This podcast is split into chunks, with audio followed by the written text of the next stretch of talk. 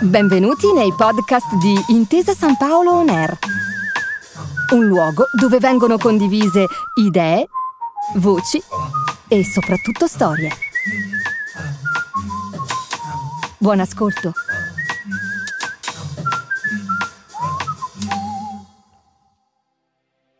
Idee, voci e soprattutto storie. Storie sì. Le storie sono importanti e le storie meritano di essere raccontate con grande attenzione, curandone particolari, perché nelle parole scritte, come in quelle raccontate, si racchiude sempre la vita di tanti, con tutte le loro emozioni, con tutte le loro battaglie, e alcune più di altre hanno il potere di pizzicare a lungo le corde del nostro cuore. Io sono Raul Bova e questo è Partenze, il podcast che ci fa sentire tutti parte di qualcosa di grande riguardanti la giornata di oggi. Sono attualmente positive 7.985 persone. Sono guarite Si può interrompere un sogno? Sì, certo.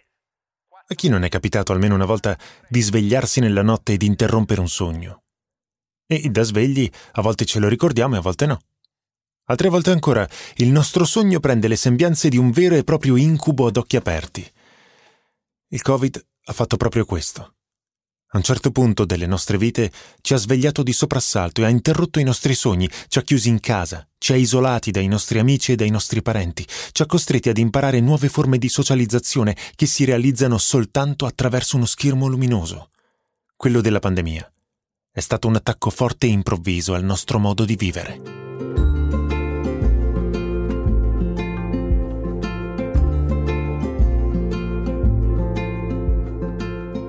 Ogni fine non è soltanto una fine, ma è anche un inizio nuovo, che sulle ceneri di quel che resta costruisce sempre un percorso inedito e inesplorato. Non esiste errore, caduta o inciampo che non possa essere trasformato in qualcosa di unico, che ridefinisce ancora e ancora l'ambiente che ci circonda, adattandolo alla società presente e alle esigenze dell'oggi, che sono sempre più mutevoli e complesse una continua riscoperta dei valori che guidano la nostra esistenza e che attraverso la forza di una storia ben raccontata riescono a trasmettere la propria magnifica visione del mondo.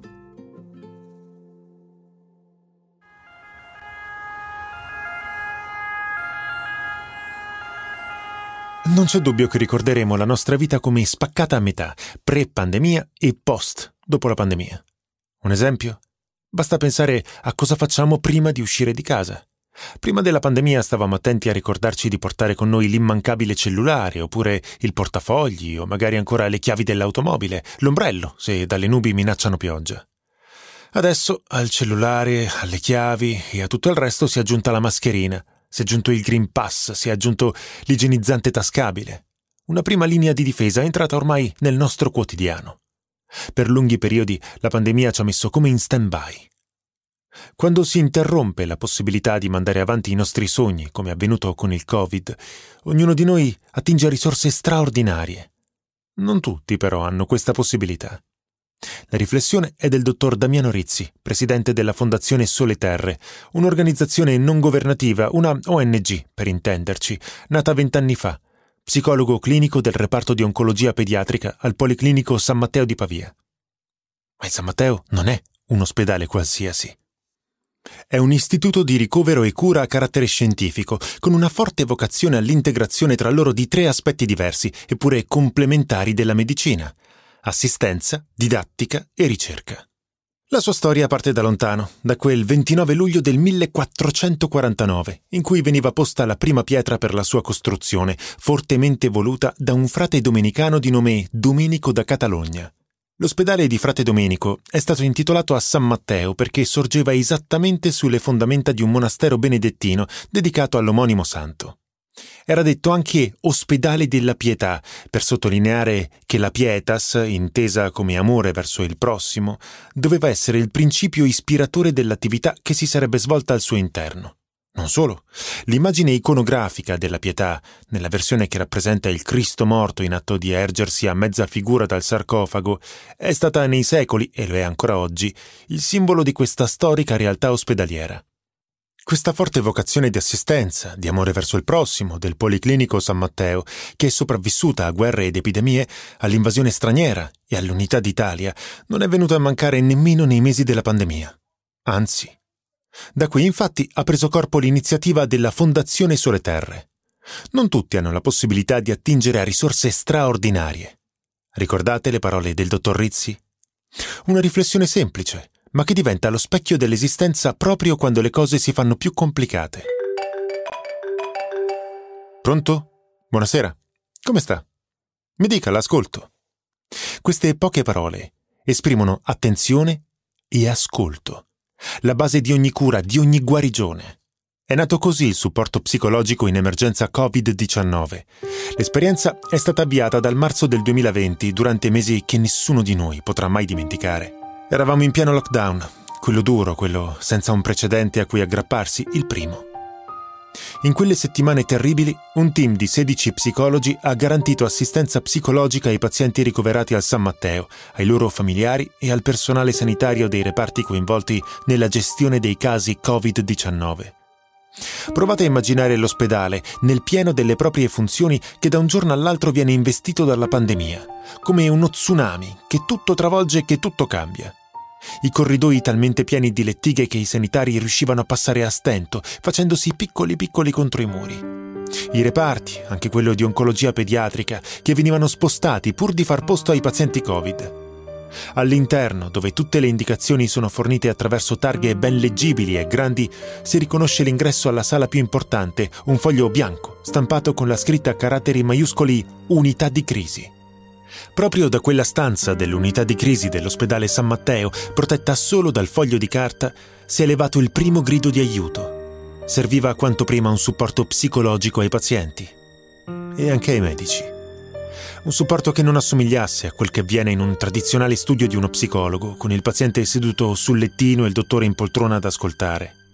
Un aiuto offerto ai pazienti passando nei corridoi tra una lettiga e l'altra, e che invece per i medici, gli infermieri e gli operatori sanitari avveniva ovunque, alla macchinetta del caffè o mangiando un pezzo di pizza in un breve momento di pausa dopo turni interminabili un supporto che molto spesso serviva anche a ricostruire la storia stessa dei pazienti che arrivavano in ospedale con talmente tanta fame d'aria che non riuscivano nemmeno a raccontare chi fossero, da dove venissero e se avessero dei parenti con cui parlare. Un dialogo diventato telefonico, contattando le famiglie per farsi raccontare chi fossero quegli uomini e quelle donne ricoverati. Nonni, nonne, padri, madri, figli, sorelle o fratelli di qualcuno che era fuori da quell'ospedale e non poteva tenere loro la mano. In quei momenti i professionisti del team del supporto psicologico, vestiti come i medici e le infermiere con quelle tute bianche che ci siamo abituati a vedere dalle immagini televisive, simili quasi ad astronauti, sono tornati all'origine della medicina, a prendersi cura delle relazioni, a parlare con le persone. Aiutare un paziente solo attraverso il monitoraggio dei suoi parametri vitali non era sufficiente. Serviva ricostruire la storia di ognuno di loro, umanizzare la cura prima di proporla.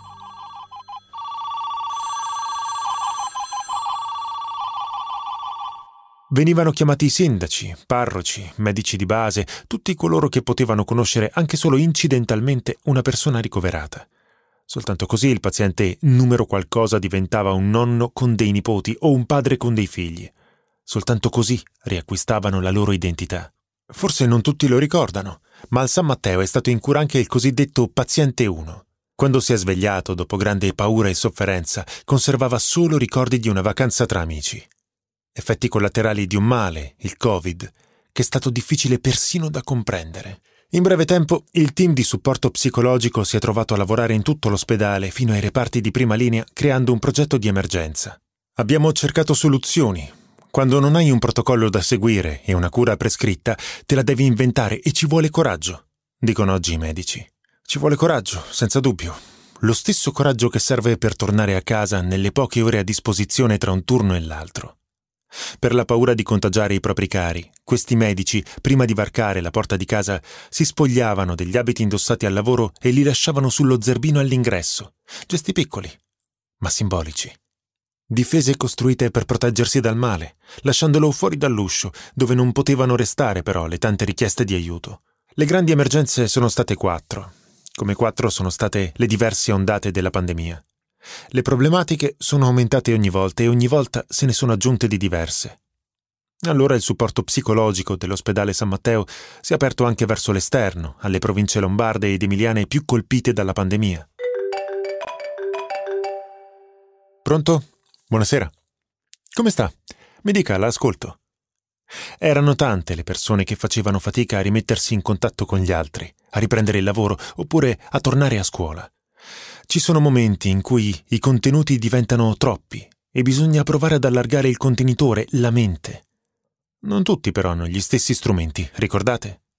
La ripartenza è una questione di spazi e di tempo. Proprio quel tempo con cui il Covid ci ha costretto a fare i conti utilizzando un orologio diverso. La mente umana, che ha bisogno di continuità, si è trovata ad avere a che fare con un evento difficile da integrare al proprio calendario interno.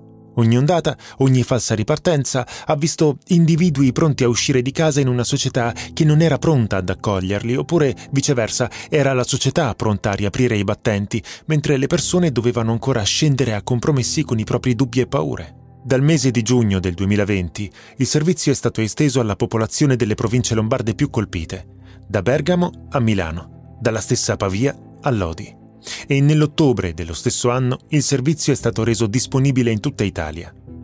È stato allargato lo spettro dell'intervento. Se all'inizio dell'emergenza il servizio è stato rivolto a favore dei pazienti e degli operatori sanitari dell'ospedale San Matteo, poi è stato esteso anche a chi non era entrato direttamente in contatto con l'ospedale pavese. Non solo. Sono state realizzate delle iniziative di supporto anche nelle scuole, a Pavia come in Sicilia. In un anno di lavoro hanno usufruito del servizio della Fondazione Sole Terre 2.758 persone, di cui 1.437 minori nelle scuole, 168 genitori, 288 insegnanti, 515 membri del personale sanitario, 85 pazienti Covid-19, 83 loro familiari e 182 persone che non hanno contratto il virus o lavorato in reparti Covid-19 ma che hanno subito le conseguenze psicologiche della pandemia, per un totale di 2.833 colloqui effettuati. Numeri. Numeri che rappresentano storie, volti, mani, cuori, idee, famiglie.